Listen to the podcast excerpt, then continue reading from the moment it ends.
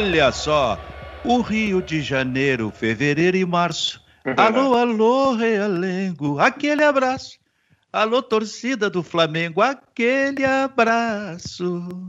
É. O Rio de Janeiro, moro num país tropical, mas é o Rio de Janeiro, de uma nega Teresa, do Flamengo e sua torcida, como é? Da Sou... magnética, como eles chamavam a torcida Rio, do Flamengo. Rio 40 graus, cidade e... maravilha, purgatório da beleza e do caos. Olha só. Silvio, tu sabe, tu sabe que sabe que aquele abraço do Gil é, um, é uma despedida, né? Despedida, sim, e é pro é exílio. Ele tá, é, todo mundo acha que é uma festa, né? Ele, tá, Não. Ele tá, ele tá, dando tchau, né? Aquele abraço, até logo.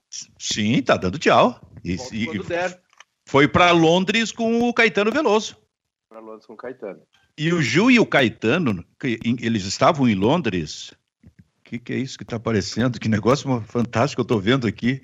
Vocês estão vendo isso, não? Eu só não, eu. Não tô. Eu tô vendo Cara, só tu e o Baldaço. Eu enlouqueci. Eu enlouqueci. Eu tô vendo na minha tela do computador. Assim, ó, uma escadaria, um pedregulho do lado, árvores. Na escadaria, no degrau de baixo, entrou agora Kleber Grabowska com Alguém tá Fabiano Baldasso. No degrau de cima, Júnior Maicá e Silvio. O que está acontecendo, cara? Eu estou enlouquecendo. Não, tô... alucinação Isso é sintoma, não? Alucinação coletiva. Kleber, alguém mais está vendo isso ou só eu? Só hein, Baltas? Tô vendo nada, tô vendo vocês três na minha frente. Eu também. Eu tô louco, então. Não, não tá, não, não tá, não tá, não tá. Não tô. Vitor? É a imagem Vitor, direto pode... do, do Passo da Areia. Vitor, pode entrar no ar com, com a gente aqui, Vitor. É o nosso comandante do programa. Agora entrou Nando Gross também. Vitor, que é o comandante. Ah, vou explicar o que eu tô vendo aqui, cara. O Nando Gross entrou na, na no degrau de baixo, ao, ao lado é do O que, que é isso, Vitor?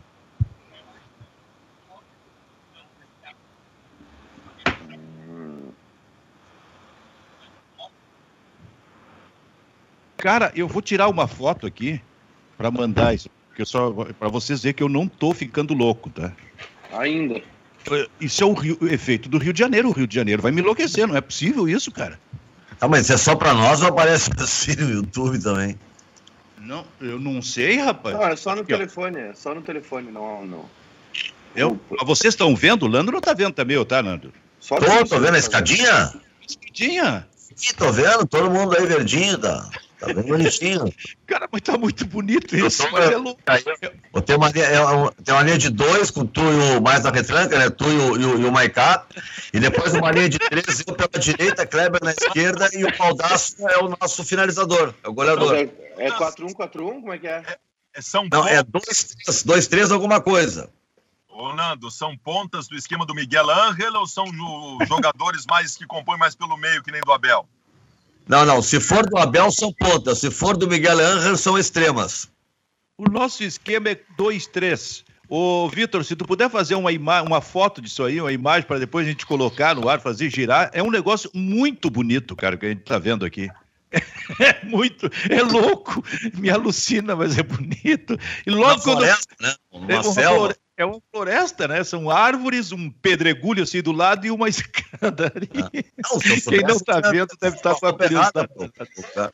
Se puder, faz uma imagem disso, Vitor. Tudo isso porque eu comecei a falando, falando do Rio de Janeiro, que está nos enlouquecendo. Alô, alô, Realengo. O Rio de Janeiro continua sendo. É, coisa lá. Vem cá, o que, que é? O que, que, Alguém pode me explicar o Rio de Janeiro? Alguém aí tem condição? Eu, eu vou tentar explicar. Ah, esse, esse rapaz aí do, foi preso hoje, que é o. Pô, pessoal, dá uma segurada na obra aí, é Natal já. É, esse pessoal que. Esse cara que foi preso hoje, o Rafael Alves, há um tempo atrás, ele sofreu uma ação da polícia. A polícia estava na casa dele e pegou as coisas dele, né? Os documentos, tudo, pegou o telefone e aí tocou o telefone. Tocou o telefone e o delegado atendeu.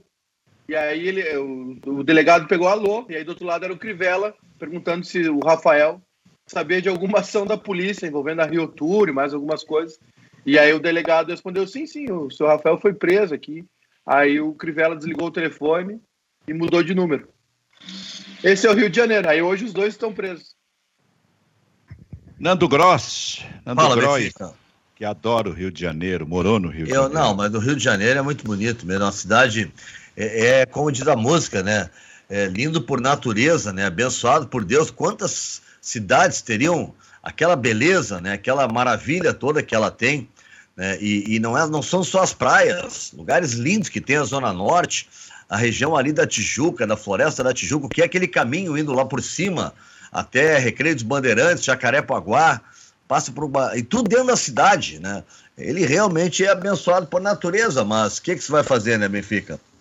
É, mas tem que levar em conta também o seguinte: Rio e São Paulo sofrem os efeitos de grandes cidades. Então, não são só cariocas né, ou paulistas os responsáveis pelo que lá, lá acontece. Né? O Brasil inteiro vai para lá. O Brasil inteiro vai tentar uma sorte em São Paulo, vai tentar uma sorte no Rio de Janeiro. né? Agora, é difícil. de- Olha, o último, acho que o último governador que não foi preso foi a Benedita. Né? E agora um prefeito, numa situação difícil também, que é, é- é bem complicado. E sem falar, os dois presidentes da Assembleia Legislativa também recentemente foram presos. Então, olha, o- tem que ter muito dinheiro no Rio de Janeiro para o Estado ainda sobreviver diante tanto roubo em administração pública assim.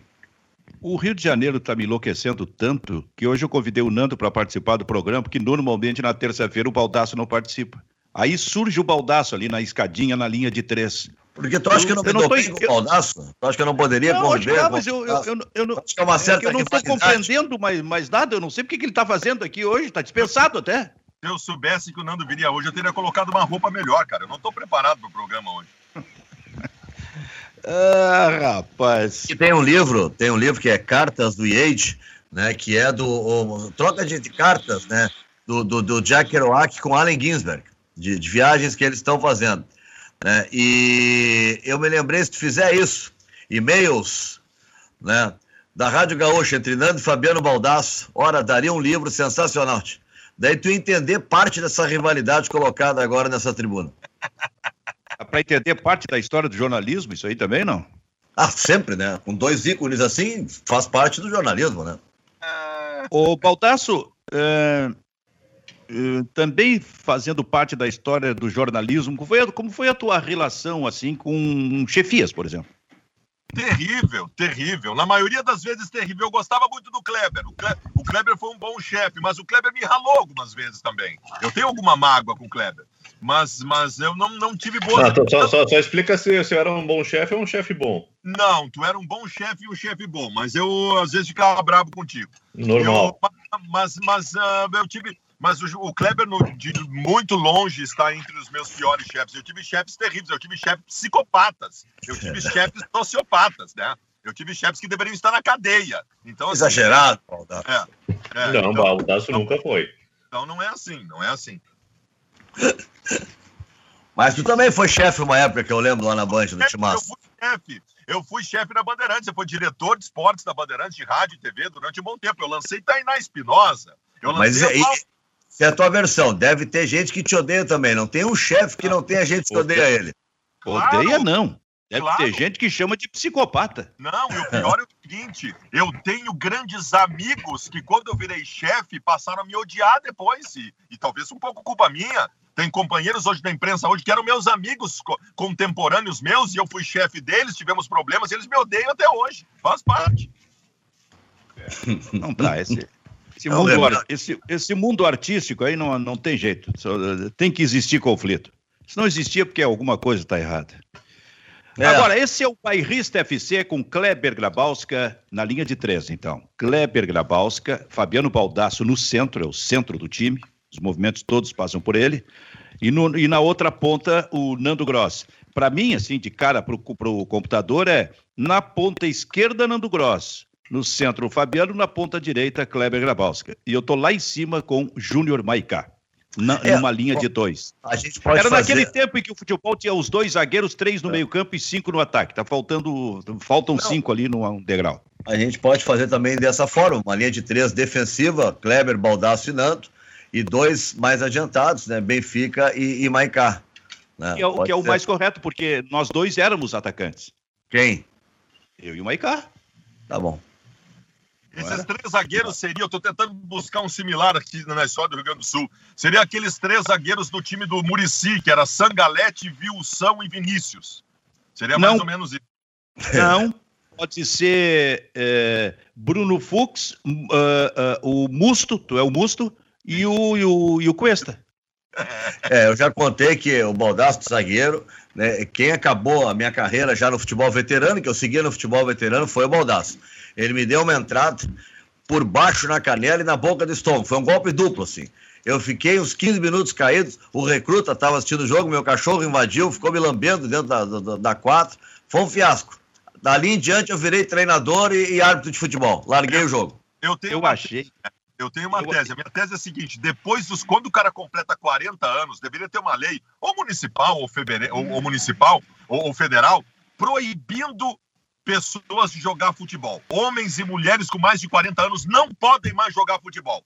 Porque é um fiasco, é só para se machucar. É só para se machucar. Não tem futebol de velho com mais de 40 anos que não seja para se machucar. É um negócio impressionante. Negócio de idade é Gaúcha, uma interessante. época, vocês vão lembrar disso.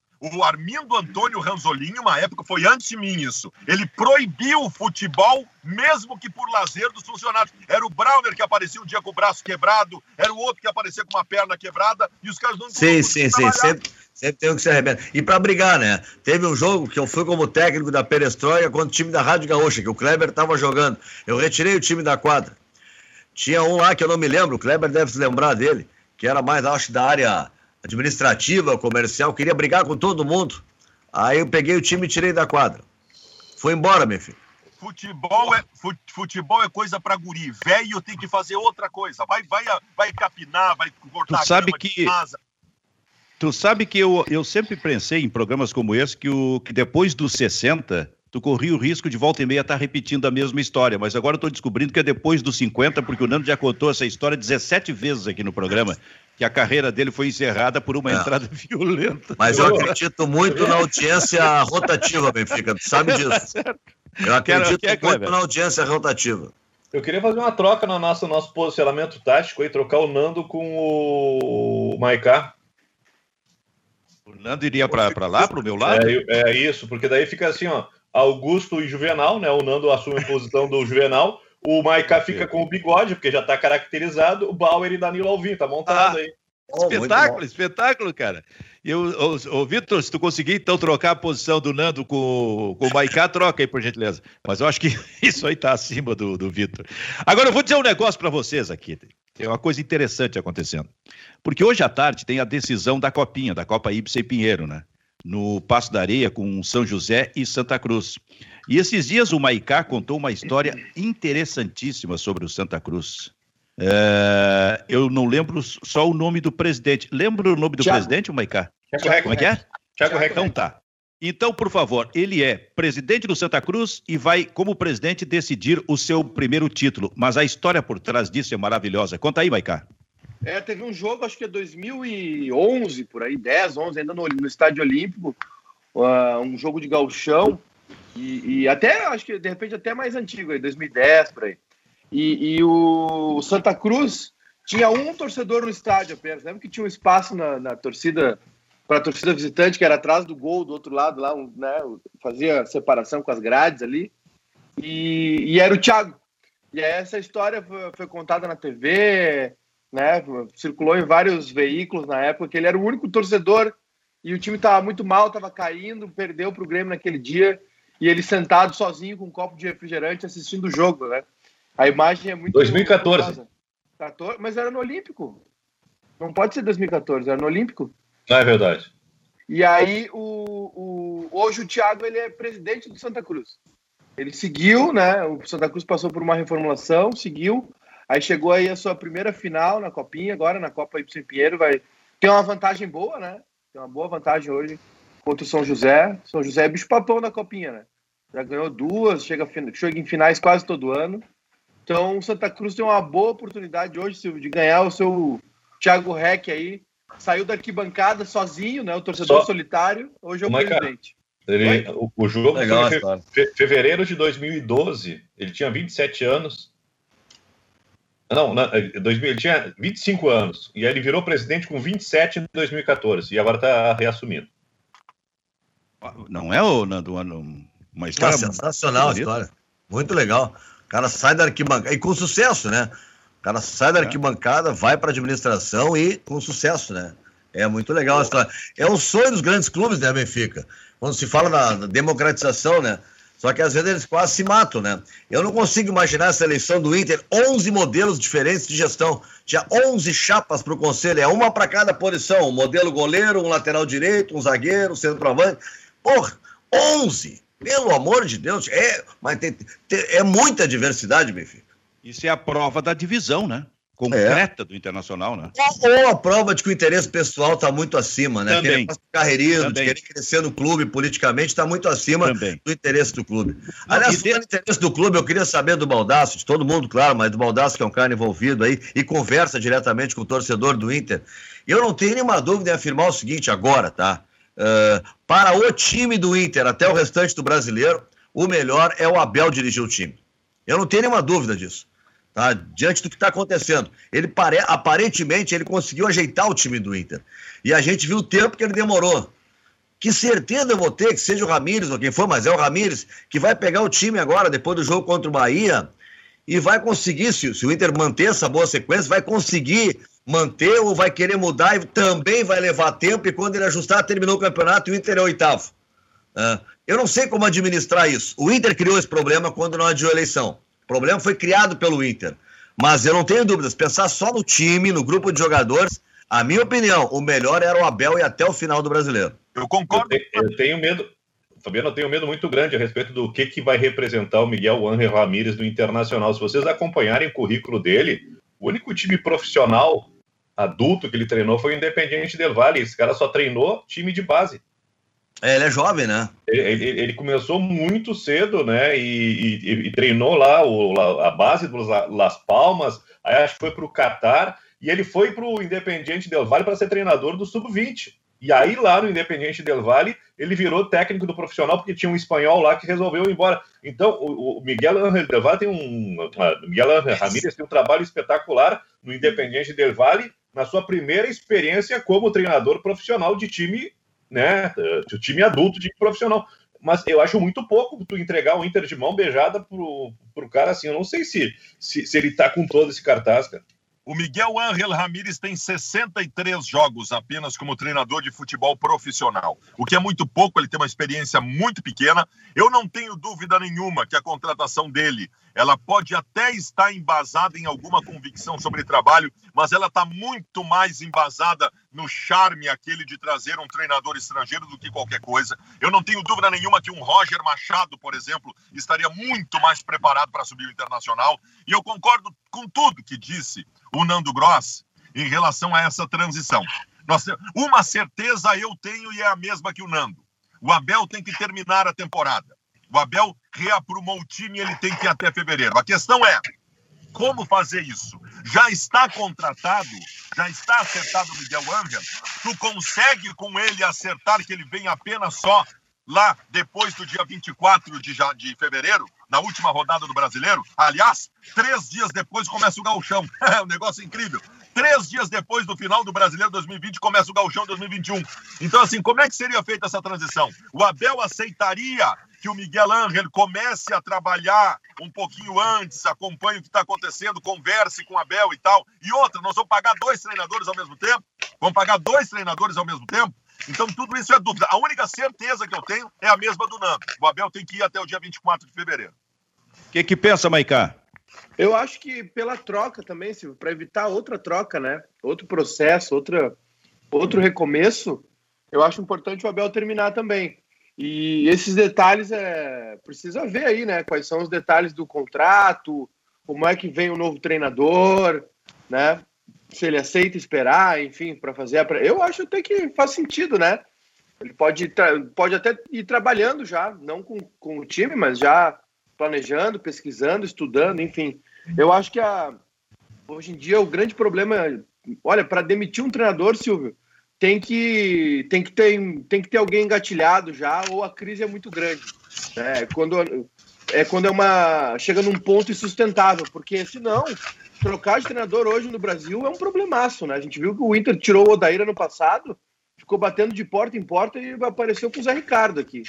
Então, hoje em dia, para trocar de treinador, ou tu tem alguém engatilhado, né? Tem alguém bom disponível no mercado. Uh, geralmente, uma troca de treinador também acaba te fazendo é, tomar decisões com pressa, né? Não analisa. A gente vê os times aí que tem um treinador e trocam por outro. O Palmeiras tinha o Luxemburgo e aí tentou o Miguel Ramírez, por exemplo. Né? Uma, uma quebra total de, de, de projeto, assim, para mostrar que os clubes também não planejam muito isso.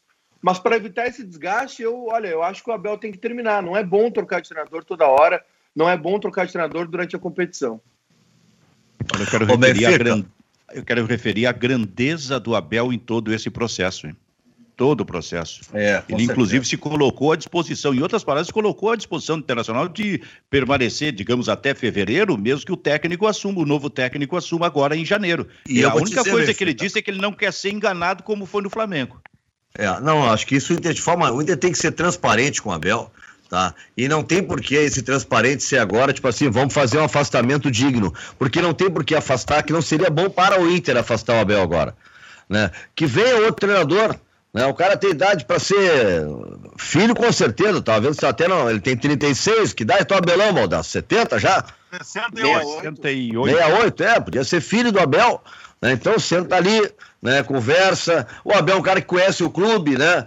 é, pode ser é, é, quase como administrador geral ali do futebol, cuidar de tudo, e dar, comandar o treinamento, e o outro vai tomando nota, vai participando, vai, sei lá, conversando, vai se inteirando, porque realmente tem esse drama, né? Três dias depois começa o Campeonato Gaúcho. E o Inter não tá nem naquela fase de dar mais dobada. Não, não, vamos botar a gurizada, vamos descansar, porque é, talvez seja o título possível, né? O Inter tem que ganhar um título, tem que ganhar um galchão. É, tem que tentar ganhar do Grêmio alguma vez. Em algum momento vai ter que ganhar do Grêmio. Então não dá nem para entrar esnobando o galchão. Então é, é, bem complicado. Agora, eu queria só dizer, Baldassi, que eu acho que a contratação do Ramires, ela fundamentalmente se dá pelo projeto dele da base. Né? Ele foi contratado para a base e, e, a Universidade de, de, de, de, Vale, ele tem o lá que se chama de 8, 8 por 3, né? Então são oito jogadores da base e três de fora. Né? Essa é a média do Del Valle. É assim que eles têm que jogar. Então, esse é um projeto que o cara começou. Se tu pegar os títulos de base, eles são campeão sub-20 da Libertadores, campeão nacional de tudo, eles são campeão de base de tudo. E ele foi pro profissional, e mesmo não tendo muito tempo, ele ganhou uma Copa Sul-Americana, que a gente sabe que não é tão simples assim. Né? Então, já tem o know-how. A experiência guardada as proporções, Valdas, nós estamos aqui na América, né? Mas o que acontece com ele é o que aconteceu com o Guardiola, que foi forjado nas categorias de base do Barcelona e assumiu o time principal. Só que, claro, ele ficou mais tempo no time principal. Mas o que está acontecendo é isso: é um cara que eu acho que o Inter aposta nisso. Um cara que vai trazer muito essa coisa da base de novo para o Internacional. Se for isso, eu acho maravilhoso. Eu, eu, eu, essa, essa obsessão que o Miguel Ángel Ramírez tem por utilização da base, trabalhar com base, ela me serve, me serve muito. O Internacional tem uma. Primeiro que nós, nós estamos terminando um 2020 que foi criminoso em relação ao aproveitamento de base no Internacional. Criminoso contra o patrimônio do clube. O que se fez nessa temporada no Beira Rio em relação a, a alijar a base do clube campeão da Copinha é um negócio sem precedentes na história do Internacional. Então, obviamente, começar o 2021 tendo como ponto principal de objetivo um melhor aproveitamento da base, me serve. E essa característica desse treinador me serve também. O, o, Kleber colocou um negócio interessante aí. Pô, agora saiu dali, fiquei sozinho na linha de cima. Voltou ele agora, voltou maior, mais encorpado, inclusive, Júnior Maicá. O, essa questão que o Kleber levantou aí, ela é interessante sobre, entre aspas, a inexperiência do técnico que vem assumir o Internacional. Agora, tem um detalhe que eu queria ressaltar aqui.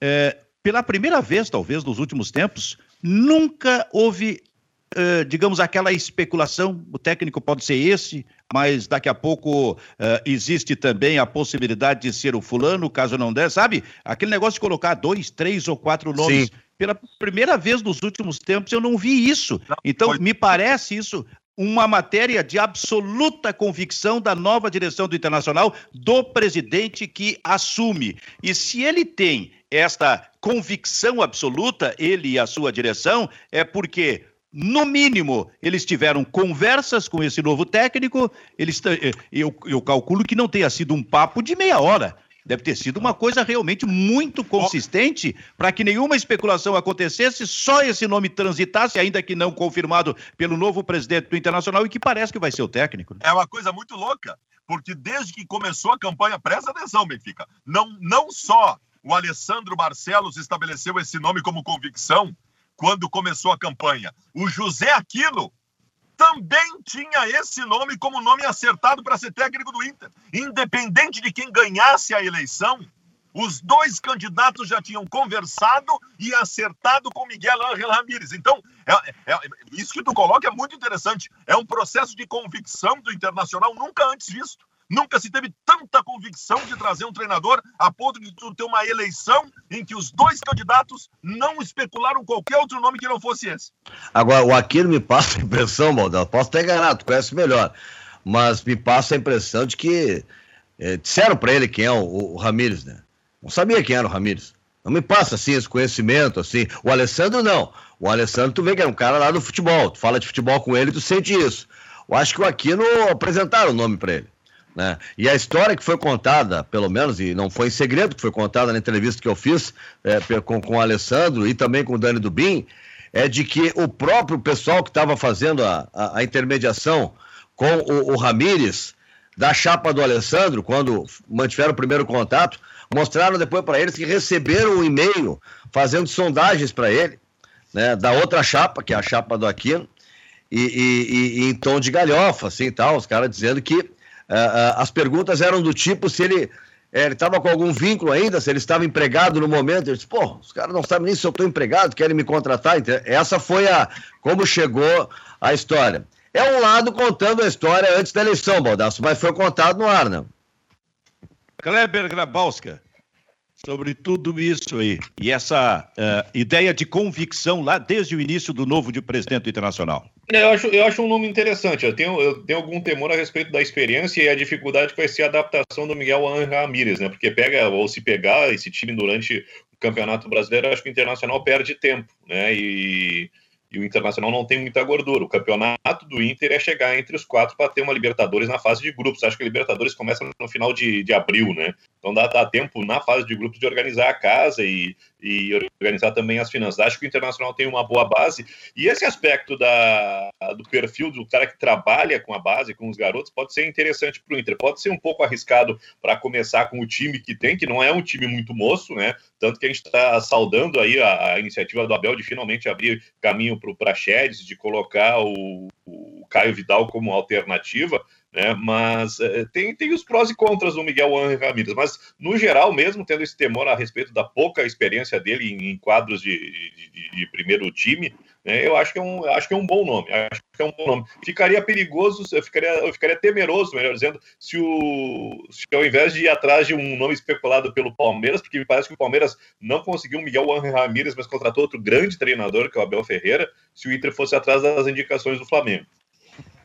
Ô Benfica, eu é. só, só, só, dizer o seguinte, essa dificuldade do Kleber em aceitar os guris, a gurizada, tá? os mais jovens, os garotos, isso aí eu sei porque eu senti na pele. Quando ele era uh, meu chefe do Baldaço lá na Gaúcha, eu e o Baldaço como os garotos da equipe, ele, nós éramos discriminados. Exatamente por, porque ele não apostava na base, Benfica. Eu queria denunciar não, não, isso aqui não, no, no, no programa. É, que na verdade eu só escalava, né? Quem mandava é que não gostava de renovação. Era só Benfica e Benfica e Benfica em toda a escala, não sobrava nada. Impressionante. Era, é, é verdade. O, o, o, o Baldasso, sobre esse negócio de categoria de base, o Baldasso dizia lá que ele era da Jovem Guarda e que eu era dos demônios da garoa. era isso que tu usava. Sacana. Demônio da garoa, um grupo que existe há 150 anos no Brasil. Bom, Sensacional, Demônios da Garoa. Porra, maravilhoso, cara. Mas não era por isso que ele dizia que eu era Demônios da Garoa. Isso ele falava há 20 anos, viu, Maicá? Imagina hoje o que, que ele não ah, pensa. É. Inclusive veio um recado aqui, viu, do, é. do Darcy, Darcy Kujavinski. O Nando precisa perdoar o Baldassi e seguir em frente. Nando, tá na hora de tu curar esse teu luto aí. viu? Viu? O Darcy Cara, tá acompanhando o programa, ele tá vendo? Ficou com tá, trauma. Ele, tá se referindo à, entrada violenta aquela, Maicá? É, É, com trauma isso aí, rapaz. Não é, cara, porque eu, é que eu sei que eu tinha muito a contribuir no futebol veterano. Né? Eu acho que foi, foi interrompido de forma abrupta a minha carreira. Né?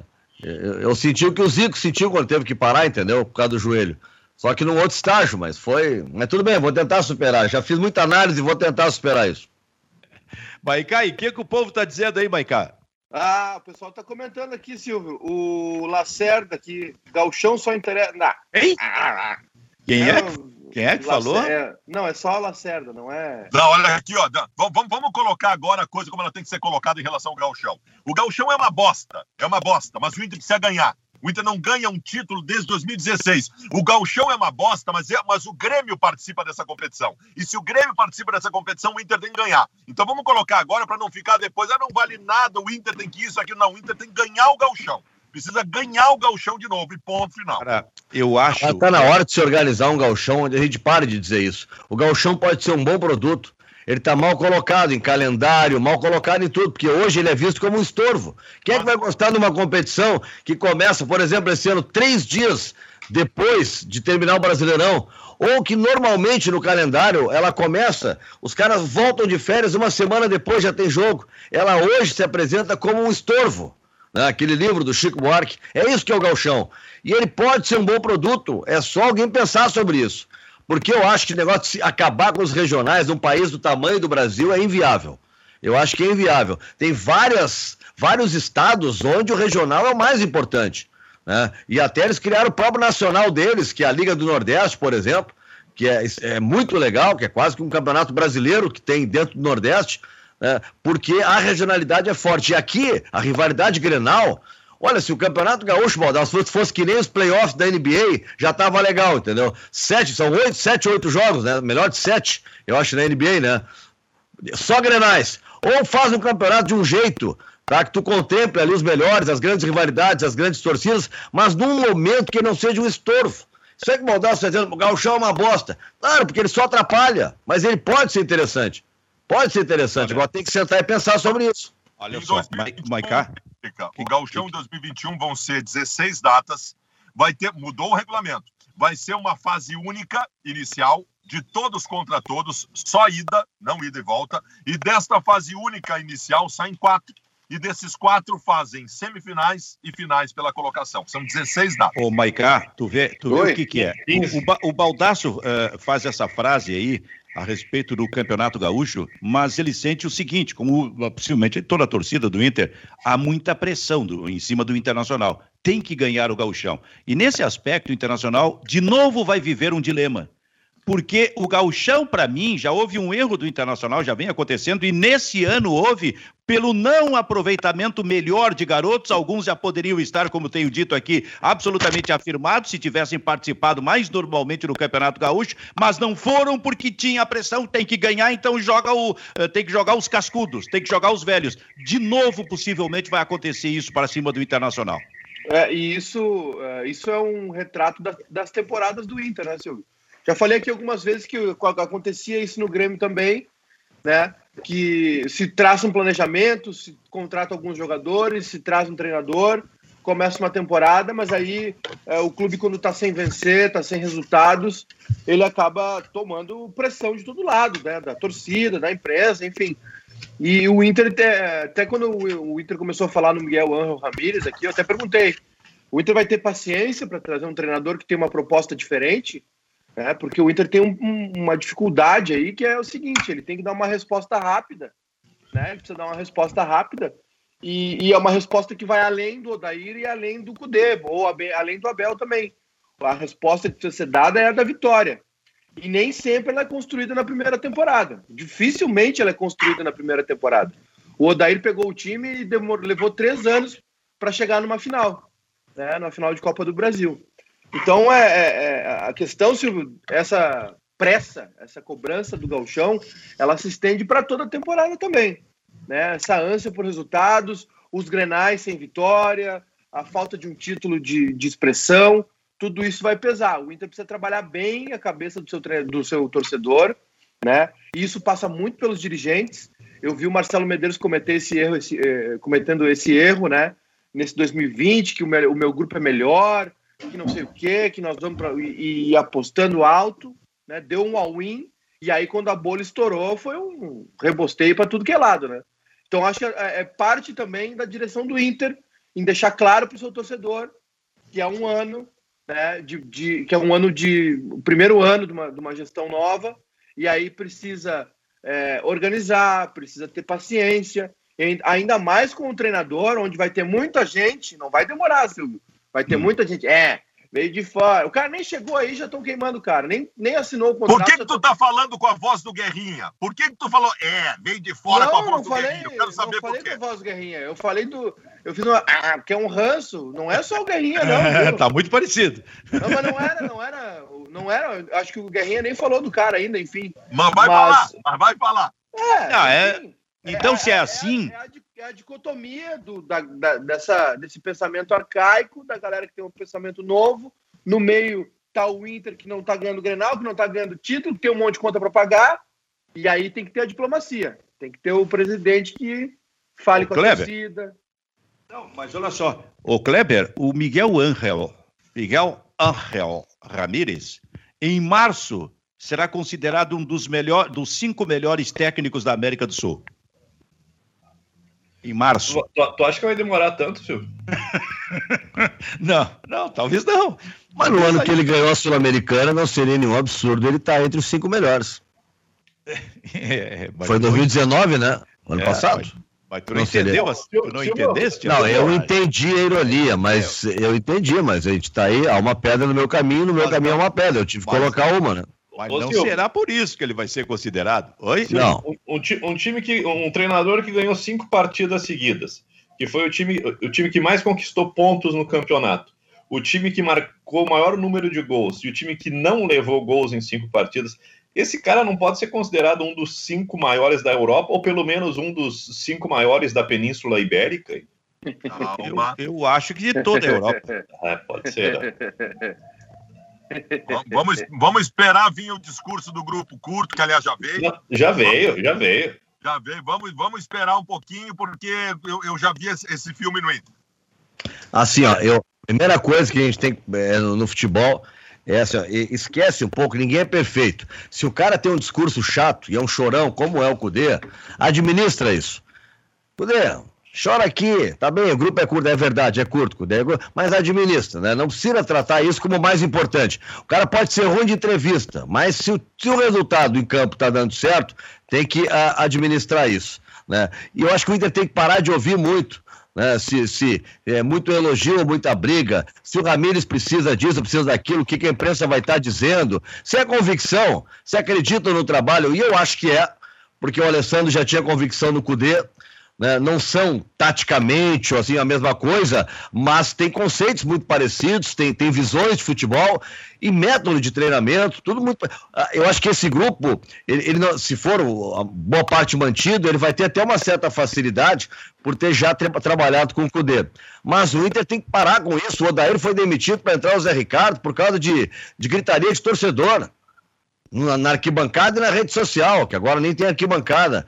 Então tem que parar um pouco com isso tem que ter convicção.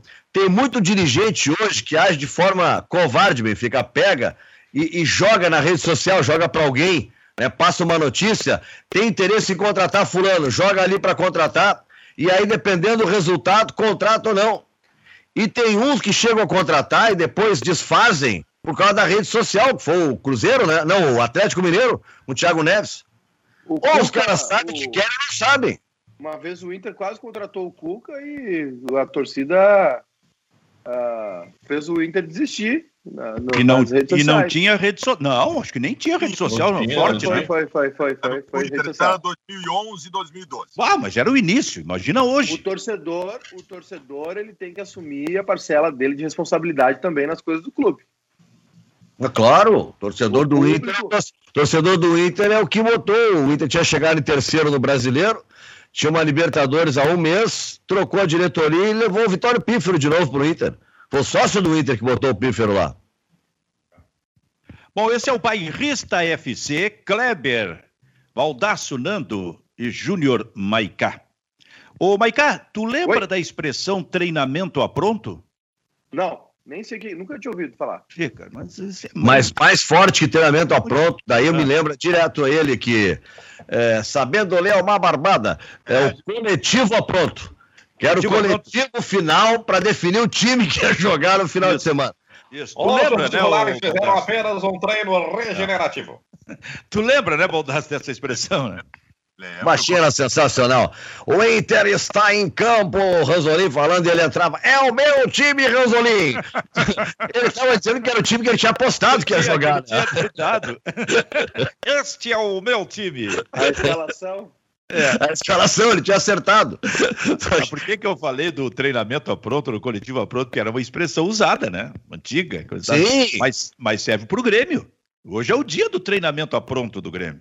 É, informação... Durante muitos anos, o repórter entrava do estádio e dava o roteiro de treinamento. Primeira parte foi um treino alemão, depois um treinamento de encurtamento de espaço, depois um treino de, de cruzamentos para a área. Na segunda parte, o grupo foi dividido em duas etapas para isso. Era um roteiro do treinamento. Ah, mas isso aí, Nando, já, olha, eu vou te dizer, já era num segundo momento.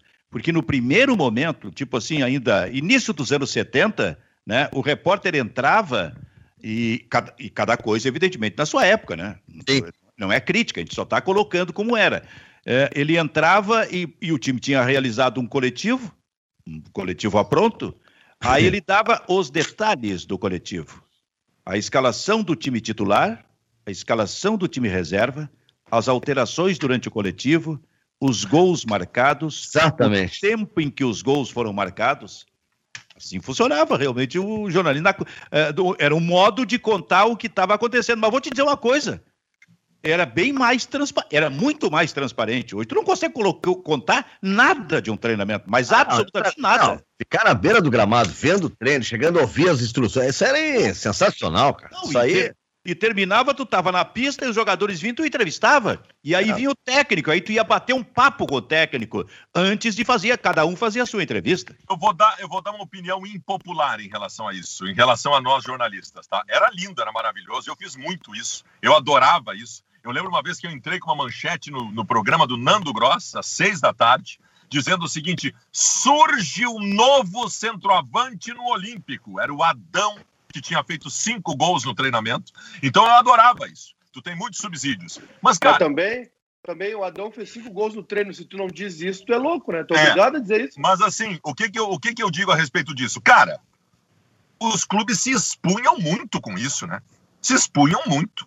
Porque o treinamento é o lugar que tu erra, é o lugar que tu provoca o erro para que o erro não aconteça no jogo. Então, mas, era, mas, eu, mas, eu, mas, eu mas era cultural, Baldaço. Pois e não é, era tão científico quanto é hoje. É, era cultural. Mas eu, acho que, eu acho que agora com a pandemia a gente não vai mais ter. Uh, bom. Não, já, não. Já, repórter não vai é. mais ver treino. Isso acabou. Isso é acabou. Igual, vai ser igual lá no Barcelona, que eles abrem o treino uma vez por ano, lá num feriado da cidade, para a torcida ver, e era isso. Vai ser sempre fechado.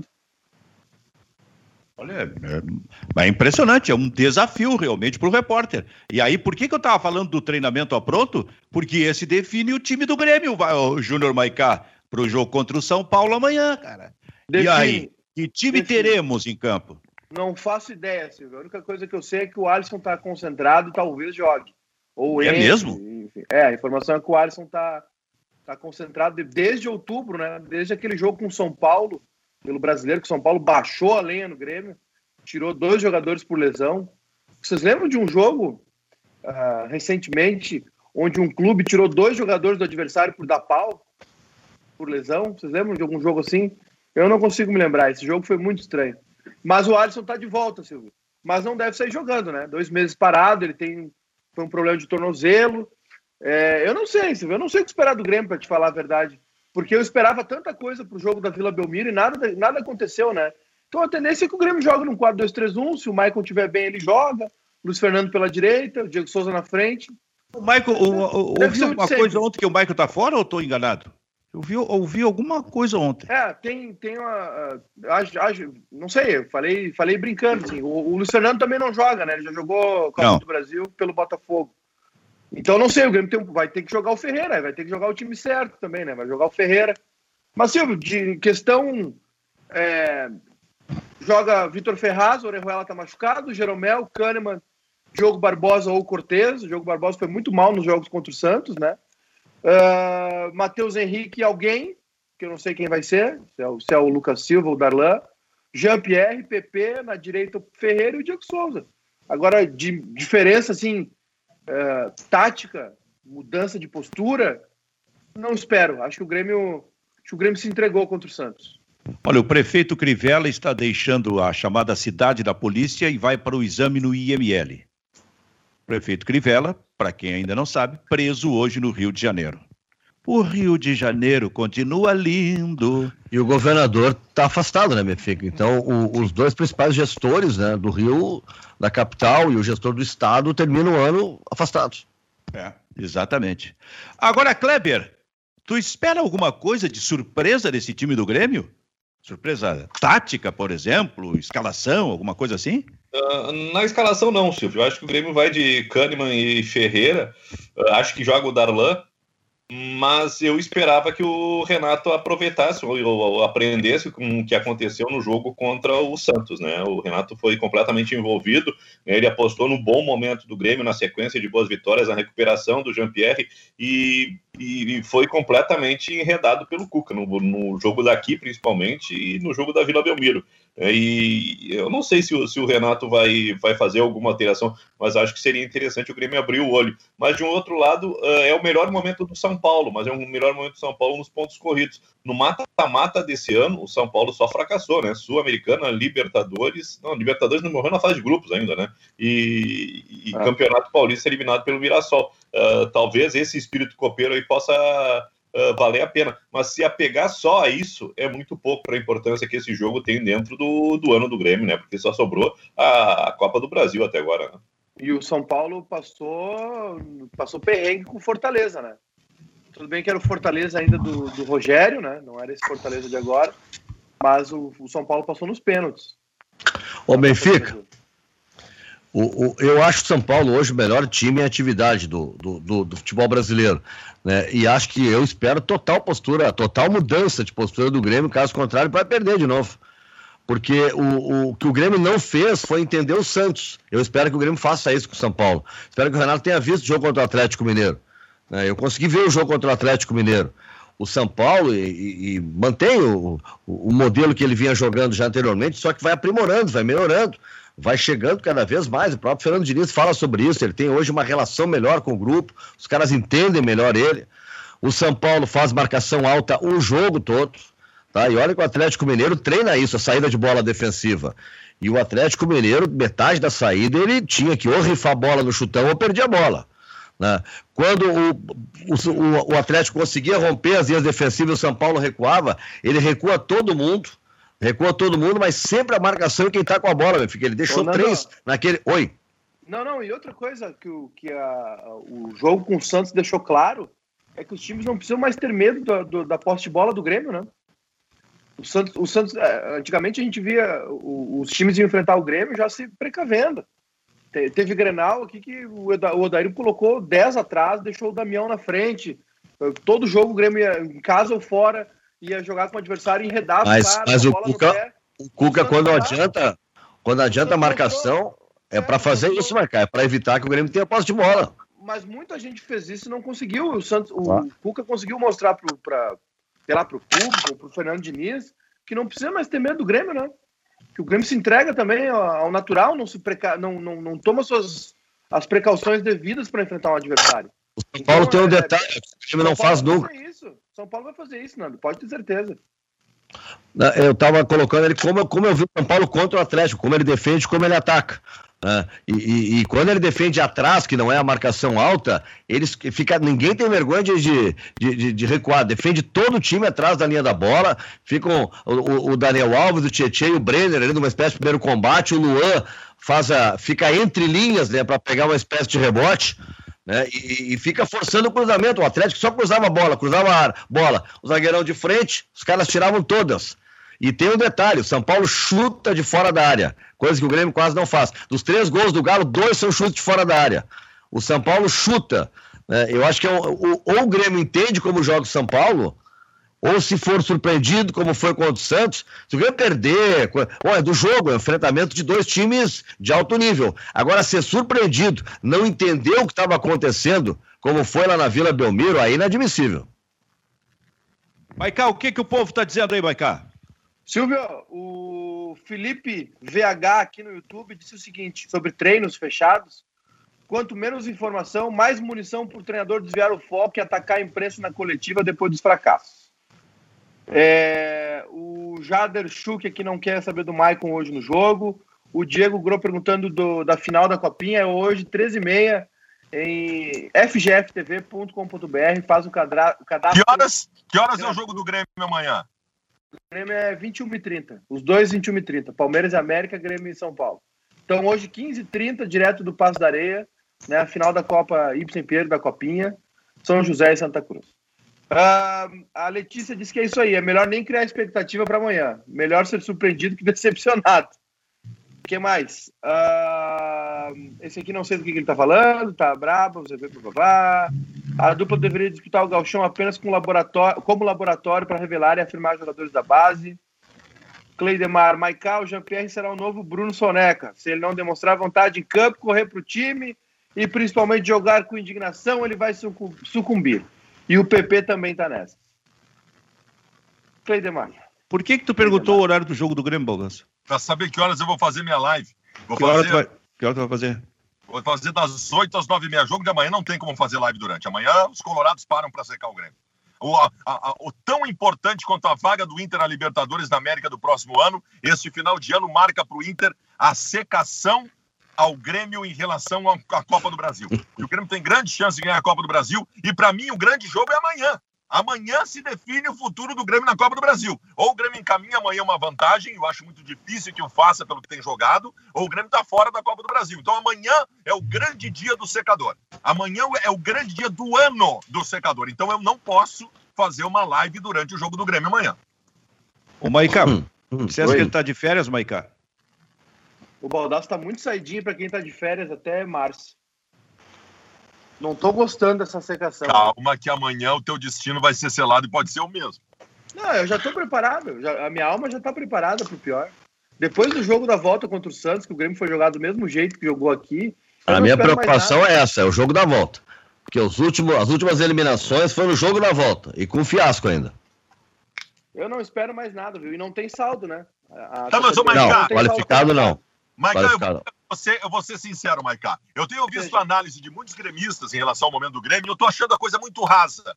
Vocês não conseguem substanciar o processo. Vocês não conseguem uh, mensurar e, e apresentar para o baldaço aqui que está do outro lado ouvindo vocês o seguinte: hum. por que, que o Grêmio teve um mês e meio mágico de 18 partidas, que foi uma ilha dentro da temporada? O que, que se fez de tão certo ali e o que, que se fez de tão errado depois e antes disso? Eu não consegui entender. É o mesmo grupo, é o mesmo ah, treinador?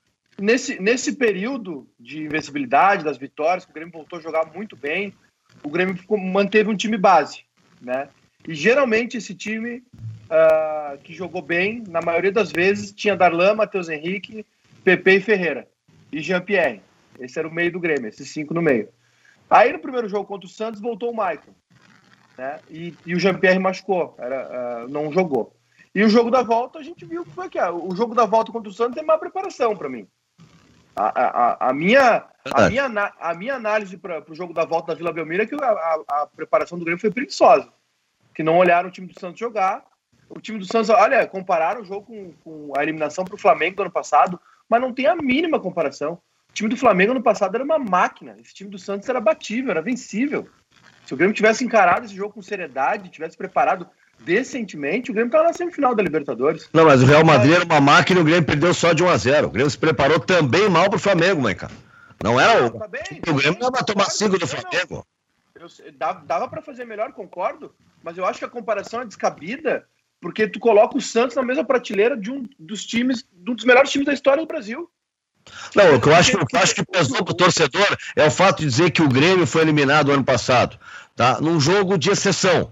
Bom, tomar uma goleada numa, numa decisão de Libertadores, numa, ali foi semifinal, é, foi uma exceção. Chega no ano seguinte, o Grêmio é eliminado de novo com goleadas. Pô, Daqui a pouco, de exceção vai virar rotina, essa é a indignação. Então, essa é a pressão que eu vejo em cima do Renato hoje.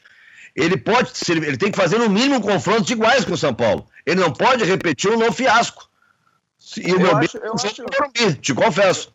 Eu acho que eu acho que passou essa eliminação do pro Santos passou muito pela teimosia do Renato, pela o Renato é um cara muito pragmático, é, de, de difícil, ele, ele, demora a mudar suas convicções. Renato não é estrategista. Não é estrategista, ele demora a ler o jogo e abraçado nos caras que, pelo amor de Deus, o Luiz Fernando jogou três tempos contra o Santos e o Ferreira no banco.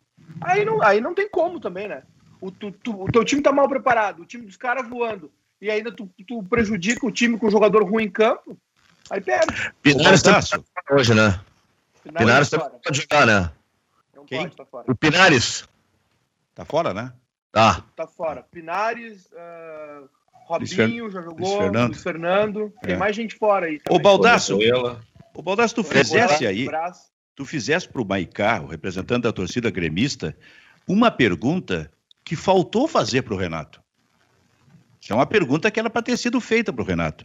O que, que eu quero dizer com isso? Que tu mostrou, com a pergunta, que tu é um bom repórter bem melhor do que essa bosta que tu é como youtuber. Bem melhor. Razão pela qual hoje eu tô um programa te... escatológico, hein?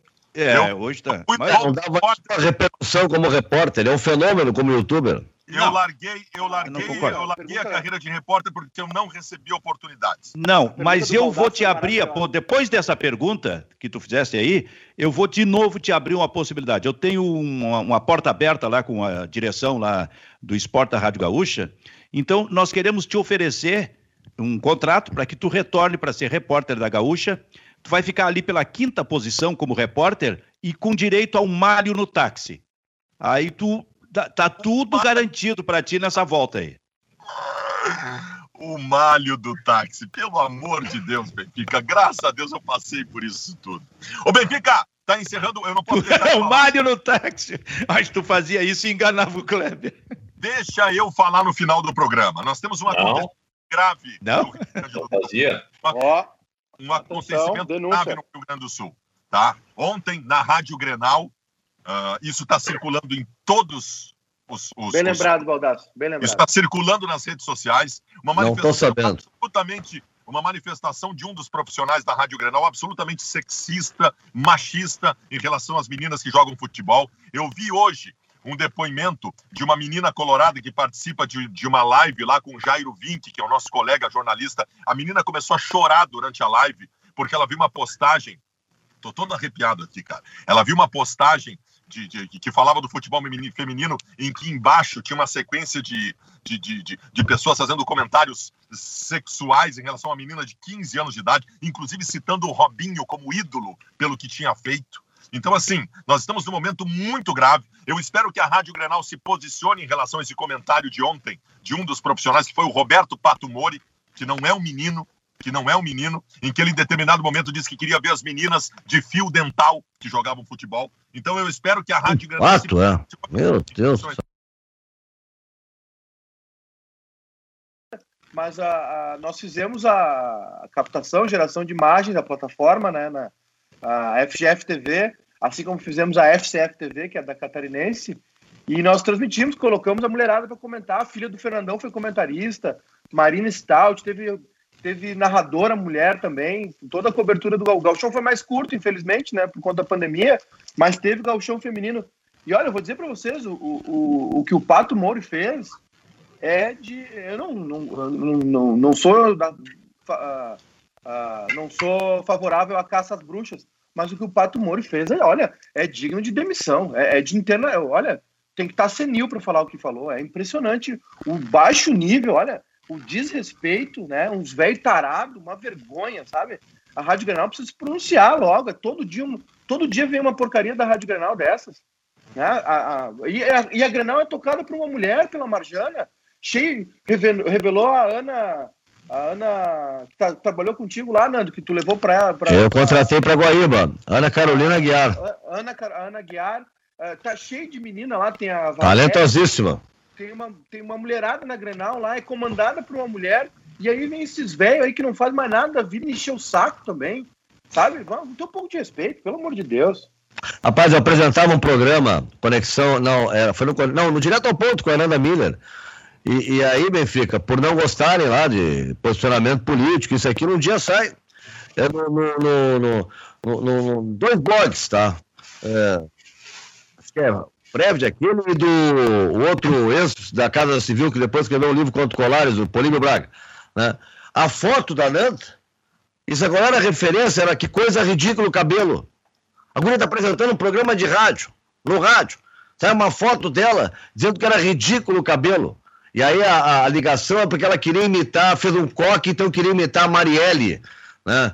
É, bom, enfim, aí aquela coisa da política. Mas olha, olha, olha o absurdo, uma profissional trabalhando, bota uma foto para ridicularizar o coque da pessoa num blog, teoricamente, feito por jornalistas. Então, é, é, vou te dizer uma coisa, tem cada figura hoje em dia Pois é. E o desdobramento disso? É, fica por isso mesmo, né? Agora, eles são donos do, do, dos espaços deles, né? Agora, esse caso aí tem uma emissora por trás. Quando tem uma emissora por trás e acontece isso, a emissora é obrigada a se posicionar. Diz, olha, ou ela vai ter que dizer que, que, não, que o cara que falou não representa, ou que ela não aceita que fale isso e tomará providência. Algo ela tem que se posicionar em relação à sociedade, ou senão ela assina embaixo. Mas não houve ainda uma posição? Nem sabia do Benfica. Até antes de começar esse programa, não. Pois é. Não, eu também estou sendo surpreendido. Eu não, até vou procurar essa. É, é, deve ter, né? Áudio, esse tipo de coisa aí, para a gente dar uma conferida Pô, realmente nisso aí, cara. Mando no grupo agora. Não, mando no grupo para ti. A Rede tá. Pampa precisa, precisa repensar algumas coisas também, né? Tem aquele programa lá que tem aquele Vitorino, lá uns caras falando de cloroquina, espalhando mentira Mas esse programa aí. só existe por causa do Edu Santos, cara, não, que não, fica não, não, não, botando no Twitter, cara. Não, não, não, não. Cheio de TV aberta, cheio de. Vocês não sabem o impacto da TV aberta. A gente fica na nossa bolinha aqui de, de CNN, Globo News, Twitter. Vocês não imaginam o impacto da TV aberta na, na população, cara. E a, a, Pampa fica com esses caras, esses caras, uns velhos machistas, preconceituosos, espalhando mentira aí, espalhando fake news em TV aberta, a Pampa tem que mudar isso aí, velho. Eu escrevi no Facebook esses dias uma coisa, Maiká, que eu acho que tá se. se, se é, os caras estão tão sobre a desculpa e sobre o manto mentiroso de que estão fazendo jornalismo de opinião, tá? Tem muita gente fazendo, na verdade, militância em, em, veículo de comunicação, o que é diferente. O jornalismo de opinião, tu tá lá fazendo teu programa, os caras sabem a tua opinião, mas no teu espaço, ele abriga todo mundo. Tu ouve quem pensa diferente de ti, né? tu entrevista sujeito que, é, que pensa com, radicalmente contra o que tu pensa e, e segue o jogo. A militância, Benfica, ele pega um tema e entrevista 10 caras que pensam a mesma coisa, que é igual a ele.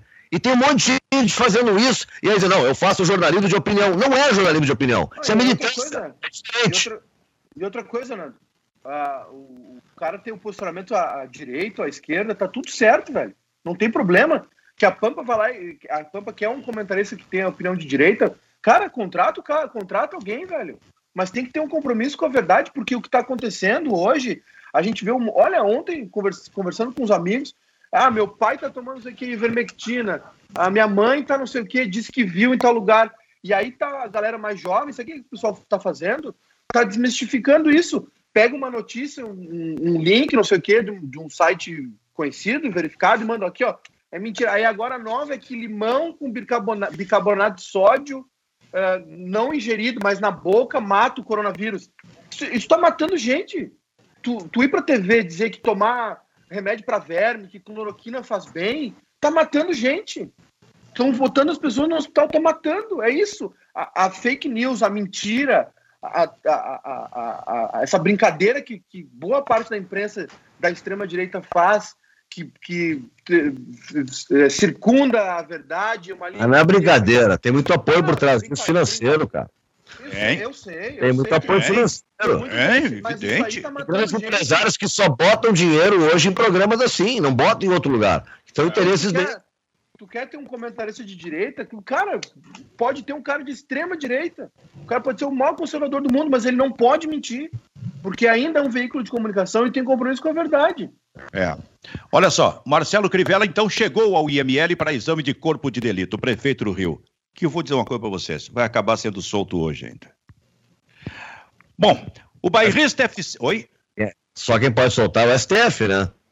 E quem está no STF de plantão agora no recesso, acho que é o Fux, não é o Chumar Mendes.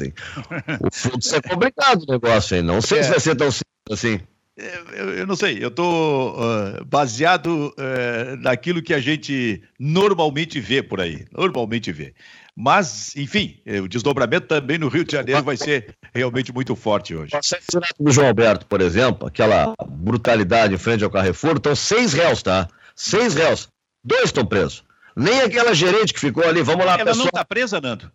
Tá, é, é, não, é, dá pra dizer que é prisão domiciliar. Se é prisão, isso, ok, fica em casa, Sim. tá bom. Mas é prisão. Tá presa, do... encana, encana, presídio, só os dois, os que bateram. Perfeito. Os, e os... o Ministério Público está pedindo a prisão de seis. Dos não, dois que estão lá, mais a, a, a senhora e, mais, e outros três. São seis réus. Tá? Seis réus. Mas só dois estão realmente encarcerados. Os outros estão cumprindo processo, mas não estão presos. E tem essa gerente que é prisão domiciliar. Acho que deve dar aquela tornozeleira eletrônica, alguma coisa assim. Fica em casa. O Bairrista FC fica por aqui. Hoje tem então São José e Santa Cruz decidindo a copinha Taça Ipse Pinheiro. Tchau, tchau.